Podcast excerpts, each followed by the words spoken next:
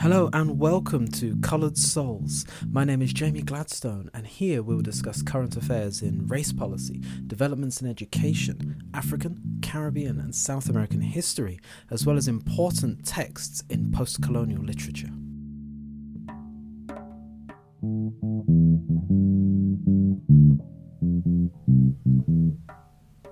In this episode, we seek to explore how modern Britain's interpretation of diversity manifests with global majority faces leveraged as a method of demonstrating inclusivity in the educational institution, whilst their voices are silenced, both in the classroom and in the literature of the curriculum.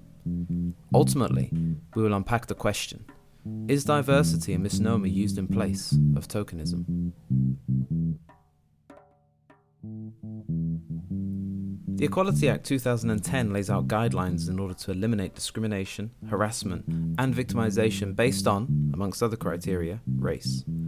Since its first incantation in 1965, its impact has been a matter for debate, with diversity monitoring now standardized in job applications. Although supposed to be anonymous, well, it's, it's debatable. Whilst there has been a dramatic increase in the number of people of global majority appearing on government benches, in classrooms, and conducting studies on diversity and inclusion, these success stories have not changed or abolished the negative stereotypes. Frantz Fanon criticized the idea of dependent behavior, which allows global majority people access to traditionally European spaces as being fragile, for if he forgets his place, if he thinks himself equal to the European, he is punished with an inferiority complex. When Fanon's theory is viewed in the context of modern Britain, integration appears to imply conditional safety, with one of those conditions being assimilation.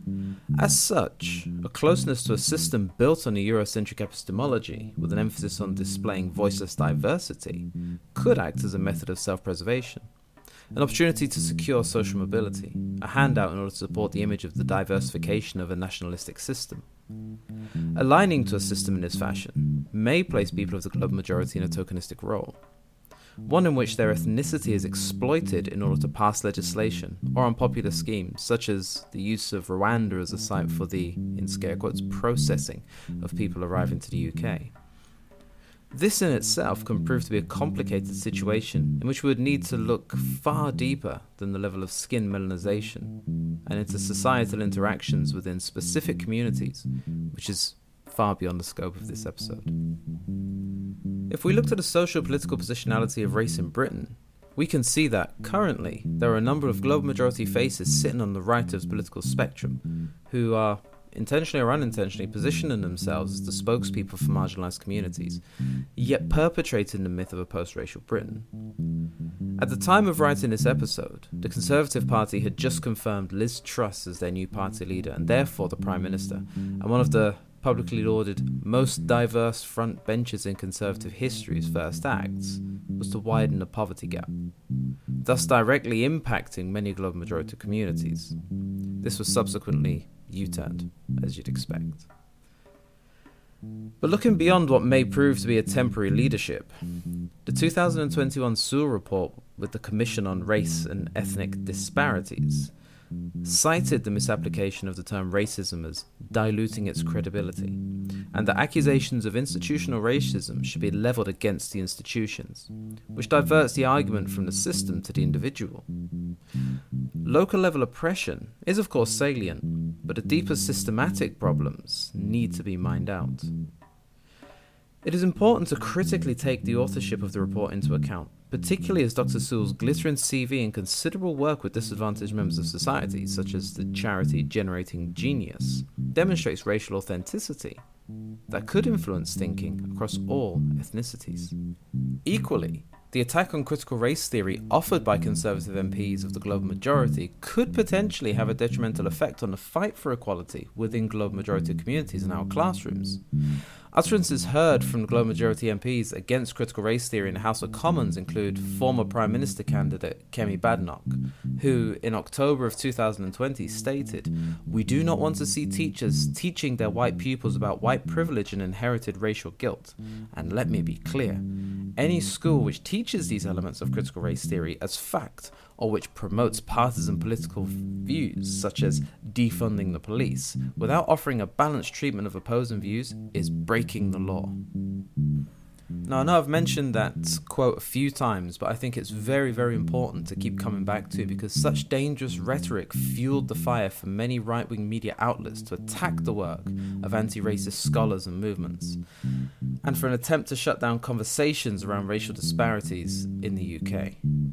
The unjust policies and disproportionate exclusion rates for global majority, and in particular African diasporic and South African students, and especially in particular Afro Caribbean students, feeds the overrepresentation of global majority men in prison, which indicates that systemic racism sits at the rotting core of British society. It infects every sector to a greater or lesser degree and limits the chances for progress within global majority communities. This only nurtures an environment of segregation, tearing through communities and forcing many voices to fall silent. Therefore, positing any debate over the social construct of race not being a divisive factor, with global majority voices bolstering a discourse of a post racial society, will only exacerbate the problem. As those on the inside of the Master's house strive to shore up the flimsy walls, those identified as outside of the structures are learning how to take their differences and make them strengths. In this context, is it any wonder why we see a distinct lack of meaningful representation for the global majority children in Britain's schools? The most recent census shows that 84.9% of school teachers identify as white British, with 3% from across the African diaspora, according to Ethnicity Facts on the government website 2021. The mobility of the latter appears limited, with only 2.2% of African diasporic practitioners reaching the position of head teacher and 92.7% of white British heads. A study by Claire et al. found that global majority teachers were also more likely to have requests for CPD or continued professional development rejected than their white colleagues. Whilst schools are championing diversity, their classrooms are not currently reflecting that 8% of children with African heritage and a disproportionately low number of global majority teachers in education has resulted in a predominantly white teaching environment, according to the Runnymede Trust 2019. Combine this with an increasingly hostile environment, such as the Immigration Act 2014, the salience of anti immigration, read brown skinned immigration rhetoric throughout the winning Brexit campaign of 2016. You can see that very famous poster with uh, Nigel Farage standing in front of a line of brown skinned people saying something like enough is enough or the country's full or something ridiculous like that. The Windrush scandal of 2017 and in 2020 run, Priti Patel's newly minted draconian measures to strip Britons, in particular those with dual nationalities, of their status as British citizens, which was the, as we know, Nationality and Borders Bill. An environment for diversity to truly flourish is being drowned in hostility promised by the Home Office. So, with a lack of truly diverse voices being heard, unceasing hostility, and global majority faces fronting divisive politics and policies, diversity in Britain's most influential spheres could be distilled down to nothing more than a token demonstration of diversity that only serves to exacerbate inequality. The image of diversity is powerful. The feeling of representation speaks to the soul, and seeing a global majority face in the Houses of Parliament, on television, or in the classroom can have a more profound impact than simply fleetingly discussing influential black names during the month of October, which, according to Dan Lyndon, serves only to undervalue the overall contribution of black and minority ethnic people to Britain's past. So, are global majority teachers able to address the problem of representation in school, or is their presence a piecemeal solution? Coupled with the implied imbalance of inclusivity, one of hierarchical access, teachers of the global majority are posited as being in need of charitable opportunities born of a perpetual need to perpetrate injustice, which leaves them unheard and unable to teach a fair and balanced curriculum. When searching for a place in the world, many people seek to see themselves reflected back in the images they discover, and positive professional relationships with racially literate teachers can provide a stimulating and supportive environment in which to thrive. whether this be in music, literature, or religion. Representation and the pedagogy of place and experience builds a solid foundation, which is akin to that elusive feeling of home. As a child, seeing yourself represented in the classroom could mean the difference between excelling and simply attending.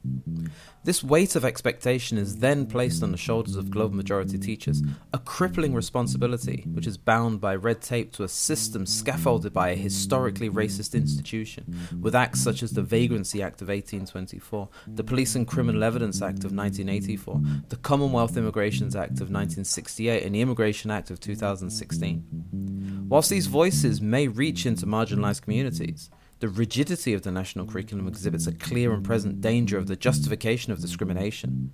Examples of this have remained consistent through time, from Margaret Thatcher's erasure of the 1950s multicultural curriculum in place of the national curriculum, to Michael Gove's introduction of fundamental British values in 2014. The foundations have been laid for the inability to easily diversify the classroom. The Runnymede Trust in 2019 found that structural barriers such as racism, including assumptions about capability based on racial or ethnic stereotypes, were everyday experiences for global majority teachers. In particular, these teachers spoke about an invisible glass ceiling and a widespread perception among senior leadership teams that BME, I don't like that phrase, but it's part of the quote, that BME teachers have a certain level and don't go beyond it. That is not to say that all global majority teachers find themselves in this position, as there are teachers that are employed in truly progressive schools which challenge the system creatively and should form the framework for decolonized institutions. I've personally worked in schools on either side of this spectrum. However, this report shows that whilst diversity and inclusion are buzzwords on the government's agenda, the teachers are not feeling the support that the global majority politicians are telling them is there.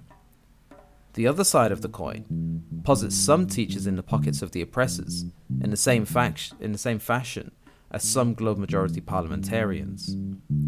Their words and actions being used as tools to ensure there is no change from within, and that while schools can demonstrate their diversity, the teachers are ultimately voiceless. The words they use being borrowed in order to secure their place, to fit in, and to facilitate their social and professional mobility. In the words of Frantz Fanon, the more the colonized has assimilated the cultural values of the metropolis, the more he will have escaped the bush. Therefore, the whiter he will become.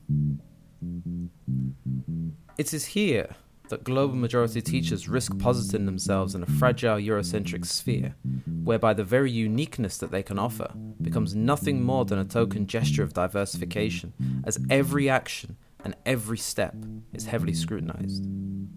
Just how far they drift from the script may be the difference between acceptance and exile.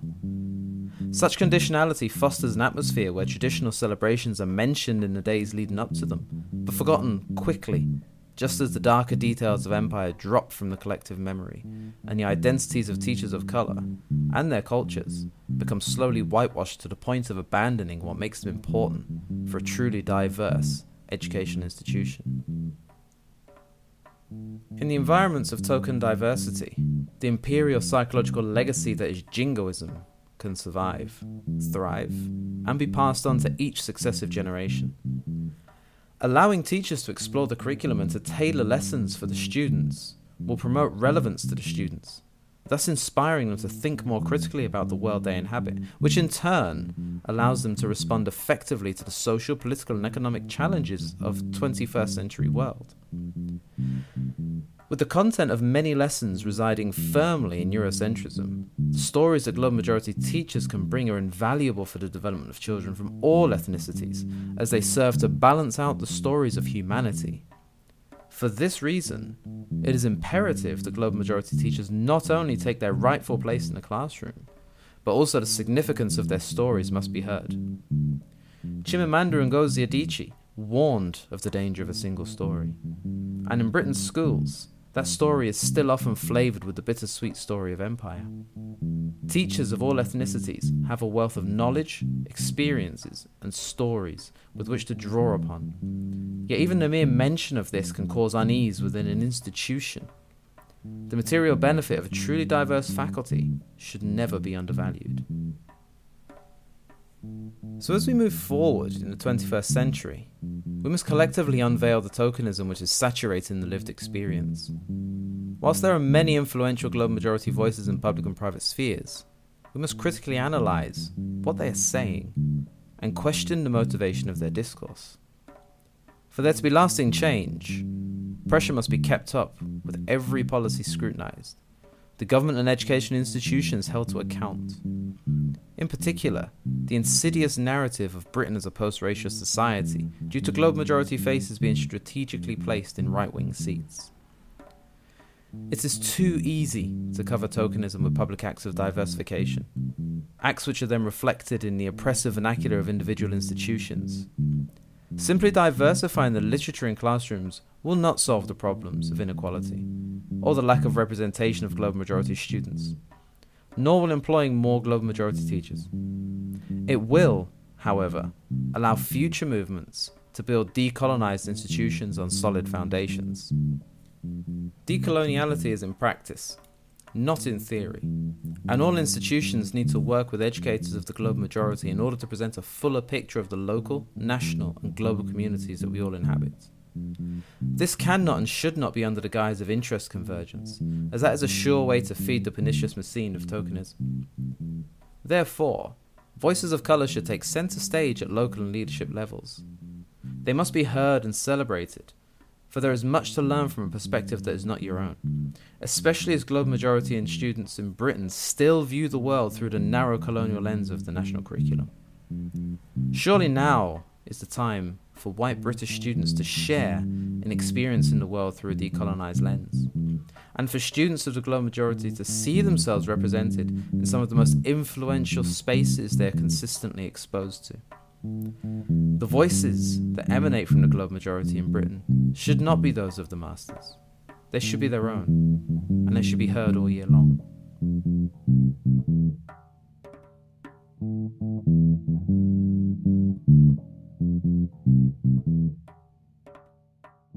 Thank you very much for joining me on today's podcast. And if you like what you hear, don't forget to hit that subscribe button on your favorite podcast app to be notified every time a new episode comes out. And I will speak to you soon.